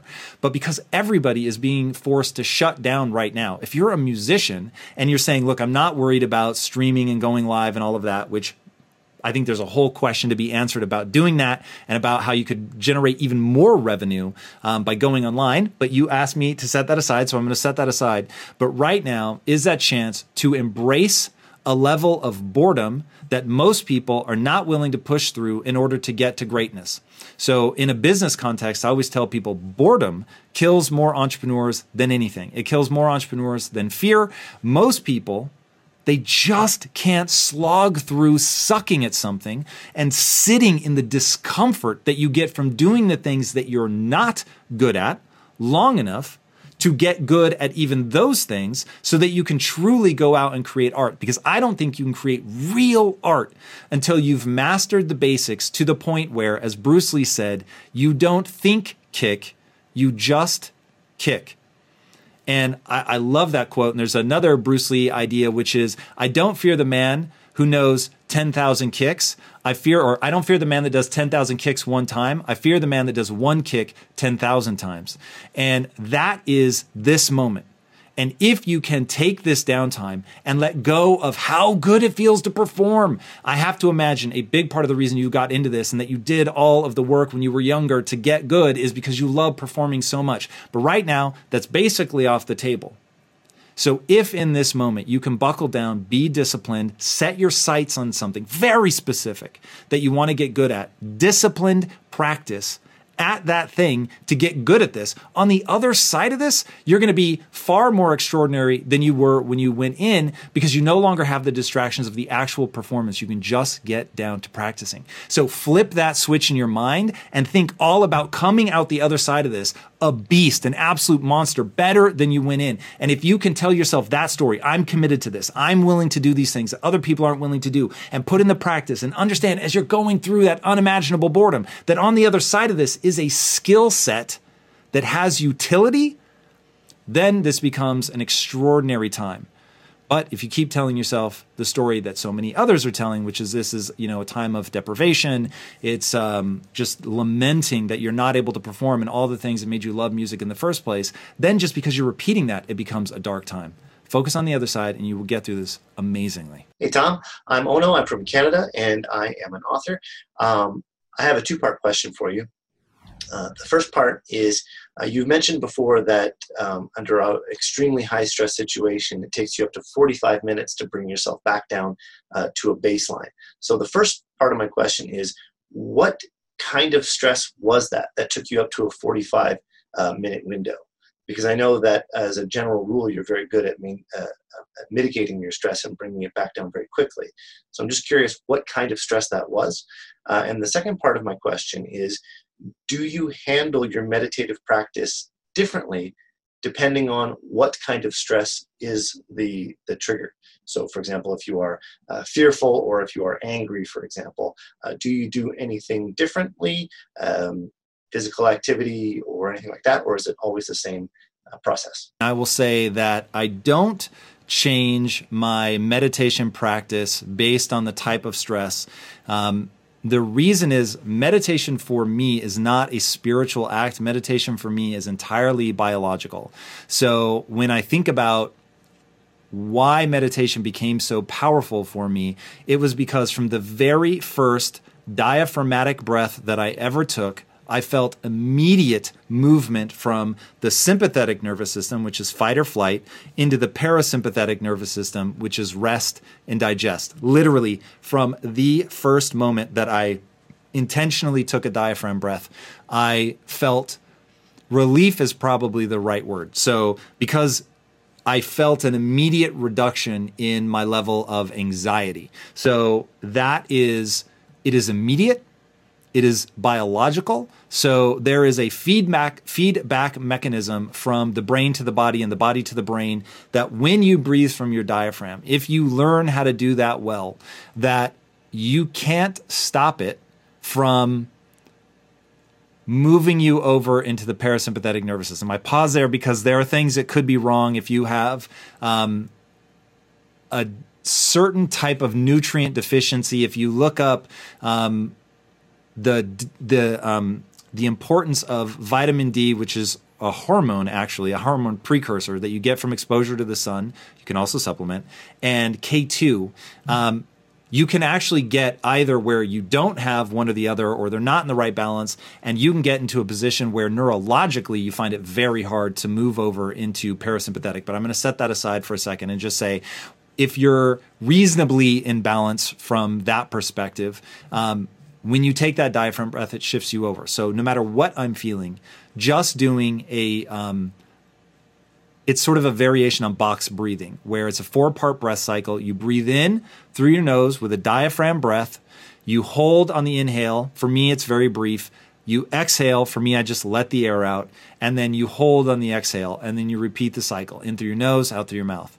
And when I do that with proper diaphragm breathing, I, I, just, man, it, it is really amazing how rapidly I can shift into being calm. Now, like you said, there are some times in my life where I've been so extraordinarily stressed out uh, that it takes me what I will say is a very long time. So, uh, but the good news is that knowing that I'm never more than 45 minutes away from being at what I call um, no background radiation. So, uh, anxiety for me feels like background radiation. And when I'm completely calm, I feel like I've gotten that to zero and I'm in a calm and creative state. Um, and the times that I've been most stressed are times where you're dealing with hundreds of millions of dollars that the decisions that you make are not only affecting you, but they're affecting other people. They're, you know, you're affecting your employees. Like when you have your own company, um, there really is a tremendous amount of weight if you're not a sociopath with knowing that your employees' livelihoods are tied up in this company that you're creating and that they're trying to take care of themselves. They're trying to take care of their families and you're all intertwined and that the choices that you make don't just affect you, they affect other people. And so that's when I feel a much heavier burden is when I feel like this isn't just about me, man. This is about other people. And when it's about not just me, but other people, and there are huge sums of money, huge consequences at risk, that was the time in my life because it was the first time that I had ever been in that sort of extreme circumstance um, where, yeah, it took me a good 45 minutes to calm down. Hi, my name is Eva Choi. I own a small business in Calgary, Alberta, Canada. I have a question about motivation and team and leadership. It's been almost five months since the pandemic has been announced, and my husband, who's my business partner, he and I are pretty tired because we also manage um, a family, three children who are elementary school aged. In the meantime, our team, our, our fulfillment and customer service teams, have been taking a pretty good beating in the land of customer service. Um, clients are triggered, clients are emotionally fragile. Clients are very, very demanding during these times. For the most part, our team has been really great about it, but it's seeming to take its toll. I was wondering if you had any nuggets of information on how I can help lead my team to keep them uh, hopeful and optimistic and positive through these times. Thank you. Yeah, wow. I love that you're asking that question. Um, anybody that's thinking about that is thinking about the right things. One of the things I think people don't understand about being a CEO is that ultimately being a CEO, running a company is almost, I mean, it's 70% people. I mean, the strategy is definitely important, but man, momentum isn't about moving fast or I should say, it isn't just about moving fast. It's about getting a group of people pointed in the same direction and moving fast. And so, understanding how to galvanize a team and get them pointed in the same direction is really, really critical. So, in this specific time, number one is leading by example, always and forever. If you want to do anything when people are involved, whether it's kids, whether it's uh, somebody you love that is, um, there's a piece of advice you definitely de- desperately want them to take and they're not taking it, um, whether it's your company, the answer is always first and foremost lead by example. That is critically important. So you want to be hopeful. You want to be optimistic. You want to show them through your behaviors and your actions time and time again with an inhuman level of consistency exactly how to face adversity. Now, you don't want to bullshit. You don't want to lie. So you want to make sure that you're doing the work to make sure that you're keeping yourself hopeful and optimistic. Now, how do we stay hopeful and optimistic? We have to have certain beliefs in place and we have to have certain rules in place. So, first of all, as it comes to rules, I know that I always need to be moving forward. I can't ever be afraid to make a decision that I would rather be running a thousand miles an hour in the wrong direction than standing still. Okay. That rule has served me very well. Now, why is it better? Tom, you're running in the wrong direction. That's way worse than standing still. Not true. The reason that you never want to stand still is there's zero progress made when you stand still. When you move, you're at least learning, even if you're moving in the wrong direction. Failure is the most information rich data stream you will ever encounter. Let me say that again.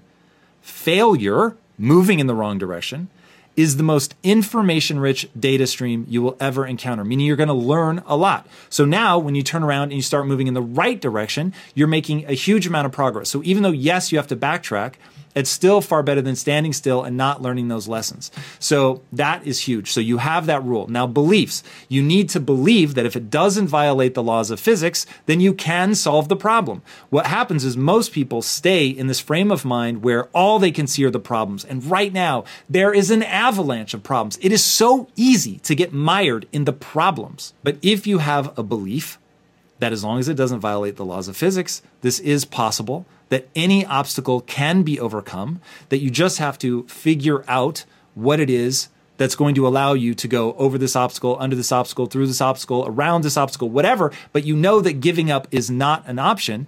Now it's like, cool, hey, even if I fail, even if I mess up, I'm going to learn. So there's some hope, there's some optimism, right? You can meet your team with a truism, something that you actually believe. Um, you can use Jocko Willink's language, which he says anytime something goes wrong, his only response is good. The enemy is bearing down on us. Good. We don't have enough equipment. Good. And because he meets it with that, he stays in a solution oriented mindset. Now, you always want to be in a solution oriented mindset. When all you're doing is focusing on the problems, and the most sinister thing about excuses is how valid they are. So I get it. You have every excuse in the book for things to fail, to not be optimistic, to not be hopeful. I get it. And it's all real. We are going through the most devastating time for a business ever. And how do I respond to that? Good. Because I know in this there's going to be a solution and I'm going to figure it out where a lot of people are going to break because they're not going to be able to get their head in the right place. So my team can see that I'm hopeful, I'm optimistic because I have that belief, because I have the rule to be moving forward, to figure this out, to not be afraid to fail. And they see me with that like almost naive optimism, always moving forward, but they also see me learning from my mistakes, reorienting, and moving forward again. If you can do that, you're actually going to get results, and nothing is more hopeful than results. Okay, well, the good or bad news is that I can completely relate to that. And here is the reality no matter how successful the person is that you're looking at and wishing you could be like them and thinking that they have everything all figured out, the one thing that I can promise you is that all of us struggle on the inside. That is just a reality of the human condition. Once you understand that that is a reality, that that's just a part of the human condition, then you can begin to ideally let yourself off the hook and that you're not spending a lot of time um, stuck there. But to give you a specific example from my life, the biggest one, the most harrowing one that I went through was in film school. So, uh, to cut a very long story short, I went to film school, believed that I had innate talent. I went into film school with a fixed mindset. Um, I did very well at the beginning of film school, and that all to me felt like it was proof that I was right, that I was naturally gifted, that I was a born storyteller, and that I was going to go and have an illustrious career. And I actually went through a fascinating period in film school where I was both terrified that secretly I wasn't good enough and but at the same time actually believe that I was naturally gifted and this is what I was meant to do. And every bit of feedback that I got in either direction was it made me believe to the core of my being that it was true. So when I would do something poorly, I would think, see, that part of me that was convinced that I actually don't have talent, you were right. And then I would do something well. And the part of me that believed that was like, see, I knew it. You were born for this. And it all came crashing down as I worked my way up the ranks at USC Film School. Um, only four people are chosen to direct what's known as a senior thesis film or a 480. And I was one of the four people picked. And I was like, see, I knew it, man. I'm born for this. Of course I got picked to do one of the senior thesis films.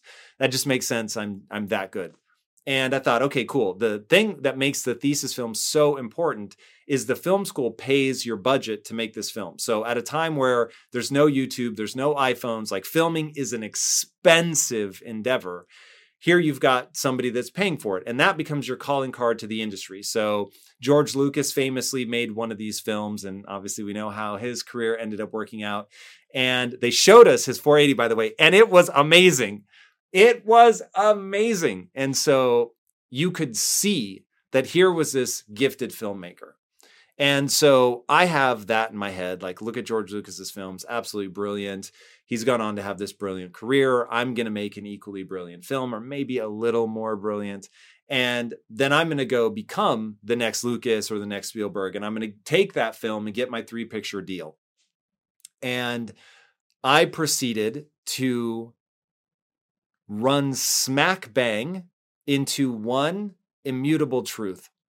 And that was that I wasn't a talented filmmaker. And I don't say that to be humble. I say that out of truth because I didn't have the skill set to make a good film. Once the level of complexity had gone beyond a certain level, so I had thrived in these really short, really simple films. And then once you're talking actors and dialogue and, you know, the things that would come close to what we would recognize as a normal film, uh, I had no idea what I was doing. Try and try as I might, I couldn't figure out how to make the film come out well. And it didn't come out well. And I was mortified and I was embarrassed. And I never wanted anybody to see that film. And I was really and truly devastated. So I want you to imagine your whole life. So, what I graduated at like 22. So, from 12 to 22, all I knew was I wanted to be a filmmaker. And my whole life was moving towards that. And it looked like I had the natural gift. And of course, if you're going to be an artist, you're either born with it or you're not, right? That's all anybody said. I can't express enough. In the 80s and 90s, when I grew up, when people talked about art, you either had it or you didn't, and that was that. There was no sense of growth mindset. Carol Dweck had not written the book yet. And so it wasn't even like I knew there was a growth mindset and a fixed mindset. I just knew you're either born with it or you're not. The great news was I was born with it. Here we go. It's going to be amazing. And then boom, I can't do it. And I realized, oh my God, I wasn't born with anything. I don't know how to do this. There is a tremendous amount of process to this art. And I don't know that at all. But of course, as I'm in the middle of it, I just think my world has come crashing down. I'm not gifted. I will never be gifted. And therefore, I will never be a filmmaker. I will never make anything of myself. And just, it was a downward spiral of epic proportions. At the height of that, I would go home from my dead end job and I would lay face down on the carpet because I couldn't afford furniture and literally just sit there. I can still feel that cheap nylon carpet and the way that it felt on my face as I laid there thinking, well, my life is effectively over. Certainly the my life that was working towards a dream is over. And now it's just about finding a way to uh, be the smartest person in the room. And if that means that I have to go and work a dead end job to be the smartest person in the room, then that's what I'll do. And so I used to go and interview for jobs having nothing to do with film because I felt totally broken. And my goal was to at some point in the interview have the interviewer say you're so smart why are you interviewing for this role and because i had a fixed mindset and i so needed that praise from the outside i was putting myself in these super weird and useless positions just to get that little nugget of oh my god like you're so smart and i had to put myself in sort of worse and worse company to get to that point. and finally, and I don't remember what it was that led me to this idea of brain plasticity. But somewhere in the depths of my despair, I realized can we get better? Maybe we can. And so I started reading about the brain. And that started to plant seeds in my mind that maybe brain plasticity was real and maybe I could get better. And just because I wasn't good at film today, maybe I could get better at film down the road. And I ended up getting a job teaching film because remember, those that can do, those that can't teach. So I felt like, okay, well, I can teach this even if I can't do it. And then, so between reading about the brain and realizing, wait a second, if I work at this thing, I actually get better. My brain actually changes and I become better at something.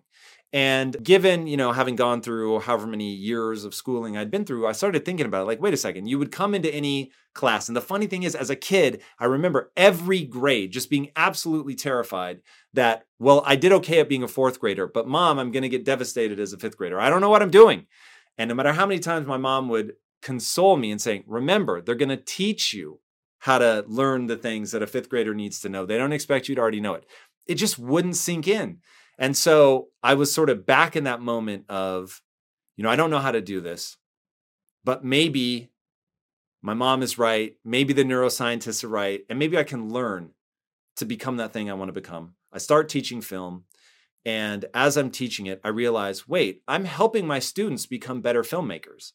So if I can help them become better filmmakers and brain plasticity is really true, then I could get better as a filmmaker myself.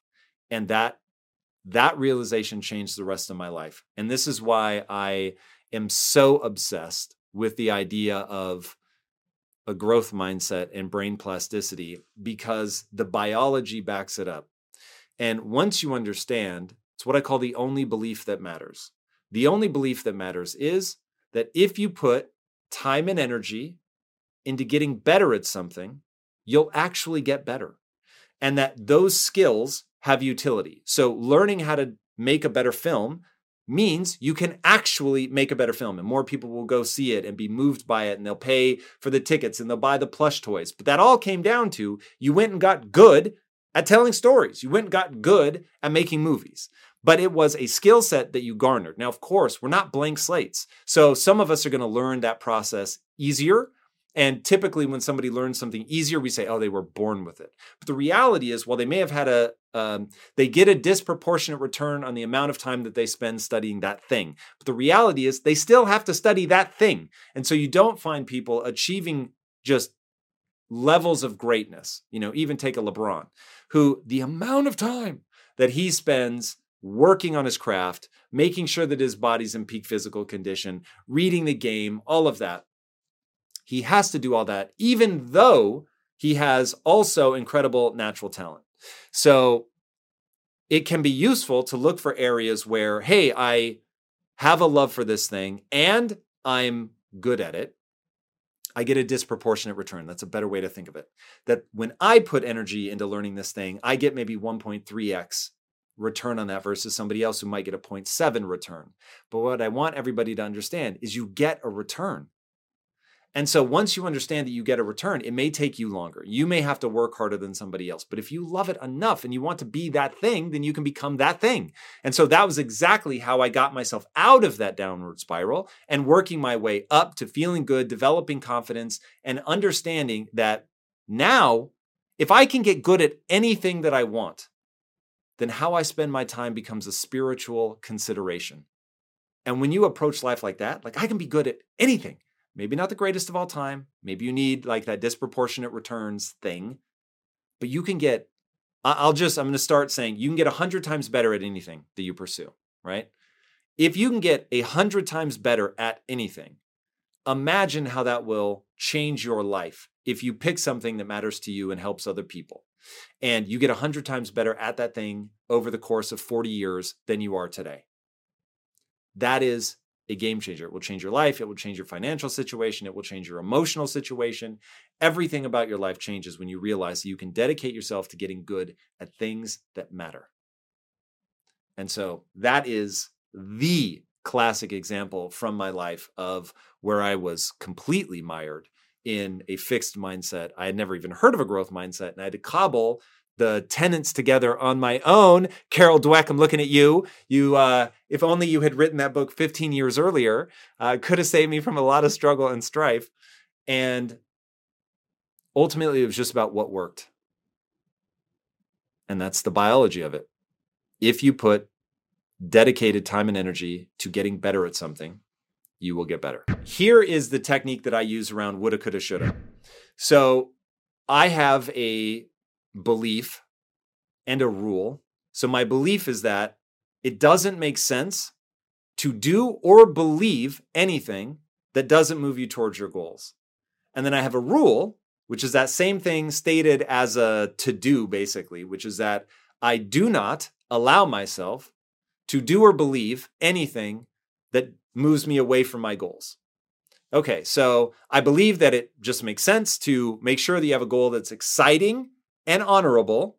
But once you have an exciting and honorable goal, then you want to make sure that you filter every decision that you take through is this leading me towards my goal or not? And if you have a belief that, oh man, I should have done this better, if only I would have done this, if thinking about that and feeling badly about that actually helps you, and by the way, sometimes it does briefly, you don't want to live there, then use that. Use that to spur you on to get better, to learn more, to work harder next time, to analyze the failure and figure out what it is you're going to learn. Do all of that. And when you have that energy, that's nature's way, that pain, that's nature's way of making sure that you focus. In fact, that pain lights up regions of the brain that have to do with focus and attention. So now you've got your focus and attention on this failure, what you could have done differently in the past, you're reevaluating it. You're going to pay more attention, you're going to learn that skill. Now you're going to move forward better than when you started. In fact, Henry Ford has a quote failure is simply the ability to begin again, but this time more educated. So, all right, word, that's what failure is. Now, when it becomes a problem is when you allow yourself to stay in that pain you allow yourself to stay in that mode, that you keep coming back to it. And it's just corroding your sense of self. It's making you feel worse about yourself. It's making you feel less likely to take action. In that moment, I use a cognitive behavioral therapy technique called a pattern interrupt. And I pattern interrupt and I say, hey, I don't allow myself to do or believe anything that moves me away from my goals. So I have officially taken this too far. I'm feeling badly about something that I wish I had done differently, but now it's becoming corrosive. It's no longer giving me that springboard forward. I'm spending too much time here. So now, done. Stop. And I force myself to think about cool, you know that you can get good at anything. So now, what in that failure has been revealed that you're not good enough at that thing yet? Go get good at that thing or find a partner who can do that for you, or say, okay, that's not the thing that I'm going to pursue. It would take too much time and energy for me to get good at that thing. Like, take magic, for instance. I'm fucking obsessed. I love magic. Close up magic, you can imagine. I really love it. I've taken classes, I've practiced, and it's really fun. But when I think about the amount of time that it would take to actually get good, fuck that way too much time. Another example there was a brief period in my life where I wanted to become a stand up comic. True, strange perhaps, but true. And I went and did an open mic night, and I was okay. I was funny ish. And I stayed. It was uh, on open mic night, you get like a bunch of nobodies and then followed by some big names that uh, they come out, they do their thing, but they're trying new material. So it's not particularly funny if I'm interested, if, if, I'm honest. And so I'm sitting there and at first there's like 350 people and then there's, you know, 275 and then 115. And then by the end of the night, it was literally like eight of us, nine of us. And me and my friend are like, all right, we just cannot take one more comic trying out material. This is getting really torturous. And so we get up to leave. And this guy's manager comes out and he says, Hey, the person who's about to come out is the funniest man in America. You are not going to want to miss this. And I look at my friend and I'm like, all right, fuck it. This is the last guy. Let's just stay and we'll have done the whole night. And this guy comes out and he does his routine. And if you've ever heard of Mitch Hedberg, it was Mitch Hedberg. The guy's a fucking legend. And when you're done with this video, go look up Mitch Hedberg. He was so funny that I actually thought to myself, can you die from laughing? Because I could not catch my breath. I was laughing so hard. And the way that his joke structure is, he's giving you another punchline like every 30 seconds. So I'm like barely winding down from the joke before, and he hits you with another one. And I, I am literally doubled over in hysteria, gasping for air, wondering if I'm going to die laughing. And at the end of his routine, when he walked off the stage, I was like, well, to get that good, and by then I was beginning to believe that I could get good at things, to get that good, I would have to dedicate the rest of my life to it. And I'm not prepared to do that. And that was a real eye opening moment of, okay, so compared to him, I was a catastrophic failure. And my response wasn't, oh, I'm a loser. I'm a failure. My response was, all right, pony up, man. You can get that good, But whoa, you need to be honest about what it would take to get there, and then just be honest with yourself about what it would take and whether or not you want to do it. You want to put in that time and the energy to get that good. And then if you don't, then don't lie. Just say, I'm not funny enough, and I'm not interested in pursuing that skill set. And when you say it like that, then you know that you're on the hunt for the thing that matters enough to you that you're going to see something through. Now, talking about drive and how to build that's outside of the scope of this conversation, but you get the idea. It is very freeing to just say, okay, I could get that good, but I'm just not interested enough in it. Doesn't mean I don't like it. It just means that I'm not interested in pursuing that skill set. So that's the technique that I use to deal with that whenever my mind is going somewhere negative. And if you do that every time your mind goes somewhere negative, you either use it as that impulse to push you forward, to go learn what you need to learn, or if it's now corrosive and you're spending too much time there, you pattern interrupt, you get out of it, you remind yourself that you can learn anything. And now it's just a question of whether you want to spend the time and the energy to learn that. And don't waste time lamenting that so many things come too hard to you. Doesn't fucking matter. That's just a question of how badly you want it. Because let me tell you, virtually nothing in my life comes easily to me. And yet, I've built a life that I absolutely love, even though some of the things that I have to deal with are a fucking struggle. And I look at other people that they get that disproportionate return that I wish that I had. And I've still been able to build a life that fills me with joy and fulfillment. And ironically, in not pursuing money, I have made money. Pursue the joy, pursue the fulfillment, use the techniques. They work. I want to talk about Jocko Willink's idea of no matter what life throws at you, the reaction is good. I lost my job. Good. My woman left me for no reason. Good. People took money from me. Good. All of it, good. Once you flip that switch in your mind, like even now, that gave me the chills just thinking how powerful the reaction to the world's most negative news to say, good. Yeah, good. Now, you have to come up with a reason why it's good.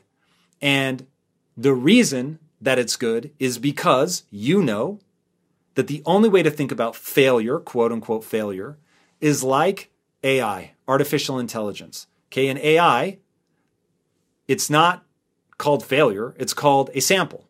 Okay, you try something. So if you've ever seen the video of AI learning to play the video game Breakthrough, the old Atari game, it is hilarious you see this paddle squiggling around like crazy. The, obviously, the AI has no idea what it's supposed to do. So all it's programmed to do is get a high score, but it doesn't know what gives it a score. It doesn't know, am I supposed to move the paddle? Am I supposed to hit the ball? Is the ball supposed to, you know, break through the blocks at the top? And so it just like does these random ass movements. And then finally it'll hit the ball. And then finally the ball breaks a brick. And then finally it finds the most efficient path to break all of it. Now, let me tell you, in my 20s, I don't know about you, but in my 20s, I was a mess. In my early 20s, I was so lost, frustrated, afraid, insecure, overwhelmed, paralyzed. I mean, it was it was a dark period in my life. That's the nature of your 20s. Now, in my 20s, as old as this is going to make me sound, in my 20s, the internet barely existed. So we certainly didn't have YouTube. There wasn't people putting out content that would allow me to recontextualize my world. The fact that you already know the quote that success is going from failure to failure to failure without a loss of enthusiasm, you are so much farther ahead than where I was. Now, I'm going to use an analogy of love if I may. One of the things I find most interesting about love is that in love, you are opening yourself up to being far more easily hurt. When you are in love, it's a very vulnerable state. You have opened yourself to somebody. You've given yourself over in a way to that person. And now you are far more easily hurt. They know your insecurities. They could weaponize them against you. And when heartbreak comes along, it's very tempting to turtle up and to protect yourself. But then you're closed off from the things that make love valuable in the first place. The very thing that makes love worthwhile is being able to be open like that to somebody, to be vulnerable to somebody. And the thing that makes love so extraordinary is that even when you get hurt, the people that can open themselves up again and approach somebody without the baggage of previous relationships are the ones that end up finding that beautiful relationship that ends up being worth the vulnerability and worth the sacrifice.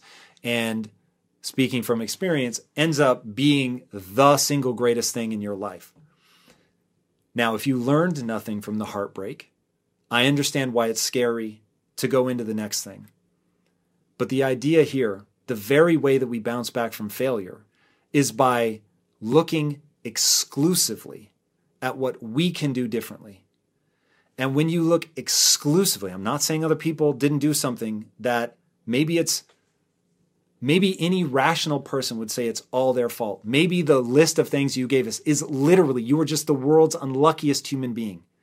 But the reason that we're going to say good, the reason that we're going to look at this like AI and samples, the reason we're going to remind ourselves that success is going from failure to failure to failure without a loss of enthusiasm. The reason that we're going to think of that love analogy and be willing to open ourselves back up is because we're going to figure out what we could have done differently. We're going to see what can I improve in my skill set? What did this catastrophe reveal about my strategy? And whenever a strategy yields a result different than the desired result, then you know the strategy is, by definition, wrong. And I want you to own that. Doesn't mean you're a bad person, okay? But it does mean that your strategy wasn't working. Go back to AI, right? It's wiggling around. It finally realizes, oh, I need to hit the ball. okay, cool. So now I'm going to track the movement of the ball and I'm going to adjust my paddle to be there. Okay, cool. I got it. Oh, I actually see that hitting it on the sides is far more advantageous than hitting it in the middle because once I clear a path on the side, then the ball can bounce around on the top and destroy bricks far faster than any other strategy. Okay, amazing. But you had to first have the reaction that that failure was good. Good. Because it revealed the flaw in my strategy. And because I'm playing the long term game, I'm going to open myself back up again. I'm going to allow myself to be vulnerable again. I'm going to let the wound hurt as much as it needs to for me to learn the lesson. No more. I'm not going to beat myself up over it. I'm not going to end up in a death spiral of shame but I am going to recognize that I could do something different the next time and get a different result. That to run the same strategy and expect the result to change is, as Einstein said, the definition of insanity. So that's what you have to do here. You have to recognize that this thing that you consider the worst thing that ever happened to you, with a change of framing, is actually the best thing that ever happened to you. And if you change the question that you ask about this and say, How did this help me? What did I learn from this? Or what could I learn from this? And how can this improve my strategy moving forward? Then all of a sudden, the frame of reference changes, the emotion, the way you feel about it, the dark energy that's around it begins to change because you're stoked, right? This is good. All right, I'm going to learn something from this and it's going to be XYZ. And maybe you only get incrementally better and you try again. And maybe you fail again and you get incrementally better. And all of a sudden, if your life is anything like mine, your 20s were getting kicked in the face over and over and over, but getting a little bit better at blocking, a little bit better at avoiding. And then finally in your 30s, you begin to find your footing and then you turn into beast mode, late 30s, early 40s. And now you feel like you can really move the world it's exactly what it feels like when you understand how your own mind works, how the minds of others work, and just sort of the nature of the world. It's really incredible. But the only way to get there is to flounder around, to make horrendous mistakes and say good. We're now dealing with the physics of the human mind. And my obsession is to get people to understand that you are having a biological experience. Now, why do I want you to understand that you're having a biological experience? Because I want you to understand that the brain reacts a certain way, and you can actually insert yourself into that and change your approach, framing, the way that you react.